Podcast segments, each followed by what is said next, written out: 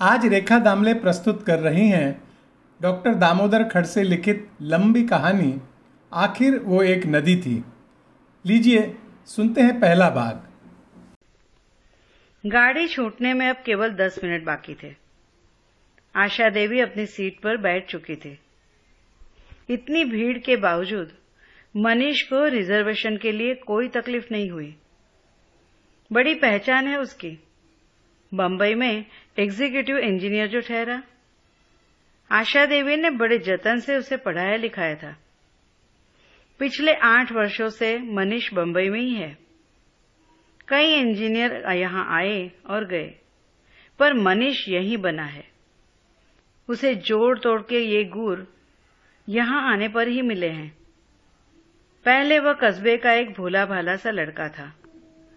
आशा देवी की स्मृतियों में जब पांचवी कक्षा के लिए स्कूल जाता हुआ मनीष उभरता है, तब आज भी उनकी आँखों की कोर चमक उठती है। आज कितना बड़ा हो गया है मनीष, कितना बड़ा आदमी भी। उनका सपना मनीष सच्चाई बनकर प्लेटफॉर्म पर खड़ा था, उन्हें विदा देने। मनीष के साथ उसकी पत्नी थी निशा। वे तीनों एक साथ थे। पर एक चुप्पी छाई हुई थी। जैसे भयंकर हिमपात में कोई घोंसला दब गया हो। निशा बार बार इधर उधर सरक कर सिग्नल को देख लेती और फिर घड़ी। मनीष कभी अपनी नज़रें भीड़ पर बखेरता, कभी डब्बे के भीतर। पानी भी भरकर रख दिया था उसने। उसकी निगाहें इधर उधर से फिसलती हुई माँ के चेहरे तक पहुँचती है और उसकी आँखें काँप जाती है। मन में सोचता है, काश वह अपनी माँ को जाने से रोक सकता। काश निशा माँ को मनाकर रोक लेती। काश माँ बंबई के वातावरण में अपने आप को ढाल लेती। पर वह काश मैं ही उलझ चुका था। न तो निशा ने रुकने का आग्रह किया और न आशा देवी ने रुकने की कोई इच्छा दिखाई। सिग्नल हो चुका था। निशा ने अपनी साड़ी का कोना जो उंगलियों से लिपटा था, छोड़ दिया। मनीष ने खिड़की की सलाखें पकड़ ली। आशा देवी निचेष्ट पूर्ववत कहीं देखे जा रही थी। तभी गाड़ी ने सीटी दी और मनीष ने माँ के हाथ पकड़ लिए। झुकता हुआ वो कुछ बोझिल सा हो गया। आशा देवी ने उसके सिर पर हाथ फेरा। पत्र लिखना, मेरी चिंता न करना। अपनी तबीयत का ख्याल रखना। निशा अपनी जगह से तनिक भी नहीं हिली। वह अपनी सास को मनीष के साथ बतियाते देखती रही। जो ही आशा देवी ने उसकी ओर देखा, उसने आँखें झुका ली। पल भर में गाड़ी सरकनी शुरू हो गई। निशा यंत्रवत हाथ हिलाने लगी। मनीष भी उसका साथ दे रहा था। जैसे ही गाड़ी ने प्लेटफॉर्म छोड़ा, आशा देवी के सामने परसों घटी घटनाएँ तेज़ी से साकार हो उठी। उधर मनीष और निशा ने आपस में कोई बात नहीं की। अजनबी की तरह वे लोकल में बैठ गए। आशा देवी का सारा अस्तित्व मनीष पर लदा था। निशा जैसे कहना चाह रही हो। इसमें मेरी क्या गलती है? आशा देवी पिछले एक हफ़्ते से देख रही थी कि निशा को उनका आना नहीं भाया। मनीष जब तक घर में रहता, तब तक वह ठीक से रहती। मनीष के दफ्तर जाते ही उसका सब कुछ बदल जाता। आवाज़ तक। माँ जी, आप इधर आराम कीजिए। मेरी कुछ सहेलियाँ आने वाली हैं। आशा देवी कहना चाहती, मुझे भी अपनी सहेलियों से मिलवाओ। मैं बूढ़ी हुई तो क्या हुआ? तेरी ही उम्र में मनीष के पापा मुझे अकेला छोड़ चले बसे। तब से मैंने जाना ही नहीं कि उम्र भी क्या चीज़ है। या उम्र भी कोई चीज़ होती है? बस, मनीष को देख देखकर इतनी लंबी उम्र काट दी। और अब जब रिटायर हुई तो मालूम हुआ कि सारी उम्र ही कट चुकी है। मनीष की दुनिया बस गई। अब वह बेटा कम, पति अधिक था। वरना इसकी क्या हिम्मत थी कि माँ को अकेला छोड़, सहेलियों से गप्पे लड़ाती? एक स्वर उभरा। अरे, ताश कहाँ गया? आज तो ड्राइंग रूम का नक्शा ही बदल हुआ है। अरे, सास आई होगी इसकी, दूसरे ने कहा। हाँ, कहकर निशा चुप हो गई। उनकी आवाज़ें और आशय भापकर आशा देवी का मन कड़वाहट से भर गया। वो भीतर के कमरे में पड़ी रही। देर तक गप्पे चलती रही, रमी खेलती रही वे। तीसरी की आवाज़ अचानक फूटी। अरे, बैठना, दोपहर में आते हैं तो क्या हुआ? अब क्या? दो दो बच्चे हैं। अरे हाँ बच्चों से याद आया। बच्चों का स्कूल से घर आने का भी वक्त हो रहा है। और वो चलने को हुई। इधर आशा देवी सोचती रही, कैसी औरतें हैं ये। न घर की चिंता, न बच्चों की, न पति की। शालीनता तो ढूंढे नहीं मिलती।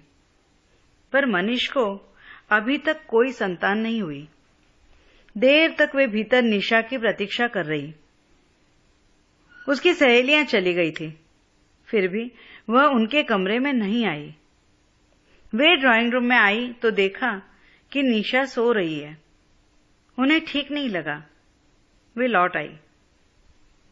देर तक वे इसी तरह लेटी लेटी सोचती रही। मनीष से ही बात करेंगी। निशा के बारे में, घर में, कुछ घर जैसा हो फिर अचानक उन्हें लगा, पता नहीं मनीष क्या सोचेगा। अब अचानक उन्हें अपनी पिछली ज़िंदगी खींचती चली गई और वे रिटायर होने तक आकर रटक गई। रिटायर होने से पहले वे एक आश्रम में गई थी।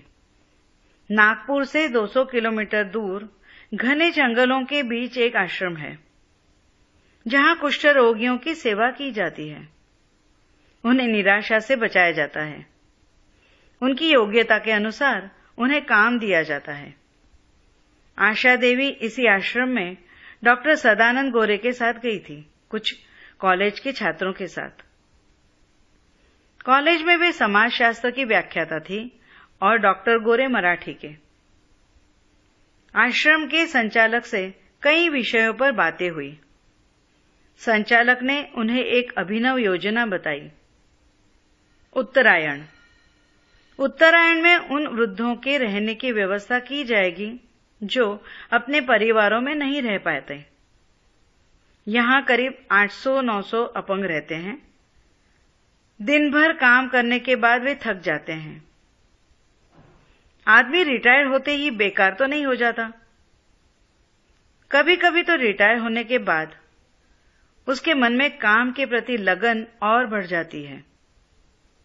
हम ऐसे वृद्धों का उपयोग, इन अपंगों की प्रौढ़ शिक्षा और उनके मन में सामाजिक चेतना जगाने वाले कार्यक्रमों के विस्तार में करेंगे। इससे वृद्धों के जीवन पर्यंत संचित ज्ञान का उपयोग भी होगा और उन्हें संतोष भी मिलेगा। और इससे संबंधित कितनी ही योजनाएँ उन्होंने आशा देवी के सामने रखी। आशा देवी ने इन योजनाओं में खूब रुचि ली। और अनायास ही बोल उठी, मैं भी कुछ ही दिनों में रिटायर होने वाली हूँ। यदि आप अन्यथा न ले तो मैं भी अपनी सेवाएँ आपके इस कार्यक्रम में देना चाहूँगी। क्यों नहीं क्यों नहीं? कहकर वे गदगद हो गए। हमें तो आप जैसे समर्पित लोगों की ही आवश्यकता है। आशा देवी ने पता नहीं किस धुन में यह कह डाला। फिर उन्हें मनीष का ख्याल आया। जो बार बार यह लिखता था कि तुम नौकरी छोड़कर अब हमारे पास ही रहने चली आओ। पर उसने साफ़ कह दिया था कि जब तक हाथ पैर चलते हैं, मुझे काम करना चाहिए। फिर मनीष ने भी कोई खास ज़ोर नहीं दिया। वे एक आध दिन के लिए बंबई आती, पर उन्होंने यह पाया कि मनीष की खुशी के बावजूद निशा को उनका वहाँ रहना उतना पसंद नहीं होता। इसीलिए वे तुरंत वहाँ से निकल आती। यह कहकर कि छुट्टियाँ नहीं है, गर्मी की छुट्टियों में आऊँगी। आज वे सोचती रही अच्छा ही हुआ जो उन्होंने उत्तरायण से संपर्क बनाए रखा। सच किसी पर आश्रित होना और तब जबकि आश्रय देना उपकार करने सा हो, कितना तकलीफ़ तकलीफदेह होता है।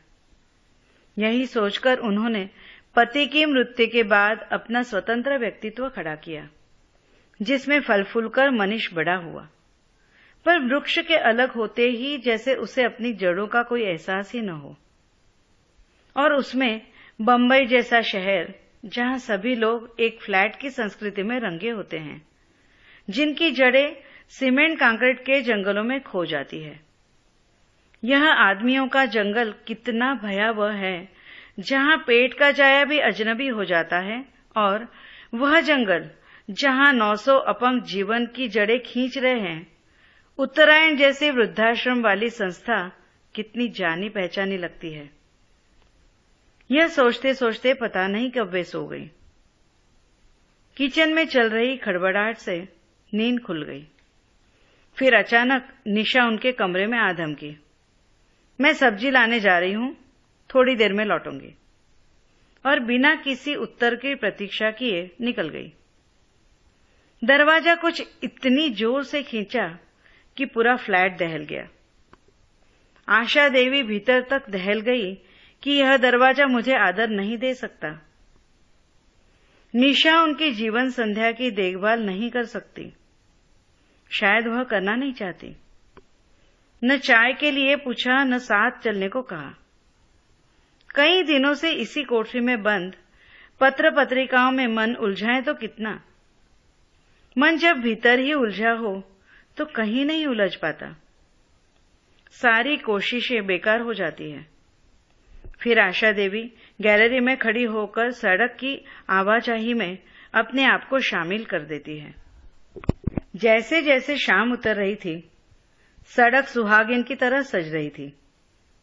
ऑफ़िस से लौटने वाले लोग दिन भर की थकान मिटाने, सपरिवार टहलते हुए लोग, थिएटर होटलों के लिए आते जाते लोग। सड़कों पर रोशनी भी आ गई थी। बंबई का यह संपन्न हिस्सा समझा जाता था। जूहू। दूर दूर तक रोशनी ही रोशनी। फ्लैट कुछ ऊंचाई पर था। आशा देवी को लगा कि आकाश से भी ऊपर उठ गई है। और सारे सितारे ज़मीन पर उतर आए हैं। पर इतनी रोशनी जो थी, सबकी सब बाहर। उनके भीतर तो वैधव्य का वह घनघोर अंधेरा था, जो अब रिटायर होने पर और गहरा हो गया था। बेल बजी। निशा होगी, उन्होंने सोचा, और अपने भीतर से बाहर आई। दरवाज़ा खोला, मनीष था। अरे, अंधेरे में बैठी हो, बत्ती तो जला दो। कहते हुए उसने फटाफट सब बत्तियाँ जला दी। निशा कहाँ गई? सब्ज़ी लाने। बुझे मन से उन्होंने कहा, तुम नहीं गई? मनीष भुनभुनाया। उसने कहा ही नहीं। कहकर उन्होंने सोचा, कहीं निशा की शिकायत तो नहीं की? फिर संभलते हुए बोली, मेरी इच्छा नहीं हुई। पर अब तक तो आ जाना चाहिए। इस तरह अकेले छोड़कर जाना भी कोई बात हुई? कपड़े बदलते हुए वह शायद स्वयं से ही कह रहा था। आशा देवी पढ़ रही थी उसे। मनीष बाथरूम चला गया और आशा देवी सोचती रही। मनीष ने अपनी मर्ज़ी से शादी की है। बैल बजी। मनीष आगे बढ़ा। निशा, तुम इतनी देर कहाँ थी? सब्ज़ी लाने गई थी। क्यों? क्या बात है? उसने मनीष को इस तरह देखा कि माँ ने उसके खिलाफ कुछ कहा हो। मनीष ने स्थिति को हल्का करने के लिए कहा, माँ को भी ले जाती। और निशा ने जिस तरह मुँह बिचकाया, उससे मनीष भीतर तक तिलमिला गया। वह तो अच्छा हुआ, माँ ने नहीं देखा। निशा के पीछे आशा देवी थी, पर वे मनीष के चेहरे पर निशा की सारी आकृति देख रही थी। उन्होंने ही पहल की। मेरी ही इच्छा नहीं थी रे। इसमें इतना नाराज़ होने की क्या बात है? अच्छा ठीक है। निशा, जल्दी से चाय तो बना लाओ। निशा चली गई। परंतु ऐसा लग रहा था, मानो वह अनिच्छा से जा रही हो। उसे यही लगता रहा कि माँ जी ने मनीष को भड़काया है। वरना, मनीष ने आज तक इतनी ऊँची आवाज़ में कभी बात नहीं की। चाय आई। वातावरण बेहद ठंडा था। सब चाय सुड़क रहे थे और नितांत अपने अपने खोल में धसे जा रहे थे। तभी मनीष उठा और टीवी चलाकर अपनी जगह बैठ गया। टीवी भी बड़ी अच्छी चीज़ है। ऐसी स्थिति में जब कोई भी आपस में बात नहीं करना चाहता है, तब। पर वे मन में सोचती रही, यह टीवी आदमी को आदमी से काटकर रख देगा। अब देखिए ना, अभी वातावरण बोझिल था। अब अपने भीतर घुसने के अलावा कोई चारा ही नहीं। निशा अपनी जगह से उठी और खाना बनाने चली गई। वह आटा गूंथ रही थी, तभी आशा देवी वहाँ पहुँची। ला, मैं सब्ज़ी काट देती हूँ। वे चाहती थी माहौल का मौन टूटे। साग दाल तो सुबह की है, फ्रिज में रखी है, सिर्फ़ रोटी बनानी है, चावल कुकर में डाल दिए हैं। निशा ने निरपेक्ष होकर यह सब जानकारी के तौर पर कह डाला। वैसे वह रोज सुबह ही ढेर सारा बना लेती है और बचा हुआ फ्रिज में रख देती है। आशा देवी को यह बात अच्छी नहीं लगी। खैर, फ्रिज से उन्हें कोई एलर्जी नहीं थी, पर उन्हें याद आता मनीष के पिता जब शाम को घर लौटते तब गरम गरम भोजन की कितनी तारीफ़ करते। खाना बनाने में और खाने में मज़ा आता। अब यह सब क्या हो गया? यह नहीं कि वे आधुनिक सुविधाओं के खिलाफ हैं, पर उन्हें लगता था कि खाना खिलाने में सिर्फ़ पदार्थों की भूमिका नहीं होती, इसके पीछे बनाने वाले का मन भी होता है। यह सब समाप्त हो जाएगा और घर की व्यवस्था भी समाप्त हो जाएगी। यदि निशा मेरी तरह नौकरी करती तो ठीक थी, अन्यथा यह बचा समय एक शैतान को जन्म देगा। उनके भीतर का समाजशास्त्री निशा को भी अपने अध्ययन में शामिल कर देता। उन्हें याद आता, मनीष के पिता घर की आर्थिक हालत सुधारने में कितने जी जान से लगे थे। उन्हीं के आग्रह पर आशा देवी ने डीएड किया और एक स्कूल में टीचरी शुरू की। बाद में पढ़ाई में मन लग गया और उन्होंने बीए किया बीएड किया और हाई स्कूल में अध्यापिका हो गई। पर इसी बीच वे नहीं रहे और सारी दुनिया ही जैसे विप्लव में घिर गई। उनके देवर सास सब अचानक रातों रात बदल गए। सच, जब व्यवहार रुखा हो तो वहाँ रहना कितना दुखदायी हो जाता है। आशा देवी मनीष को लेकर अपने भाई के घर चली गई। वे एक दृढ़ निश्चयी महिला हैं। भाई के घर भी वे अपनी शर्त पर गई थी। निश्चित रूप से जहाँ मानसिक लगाव हो, दिन कपूर की तरह उठ जाते हैं, और जहाँ दुराव हो, वहाँ पल काटे नहीं कटते।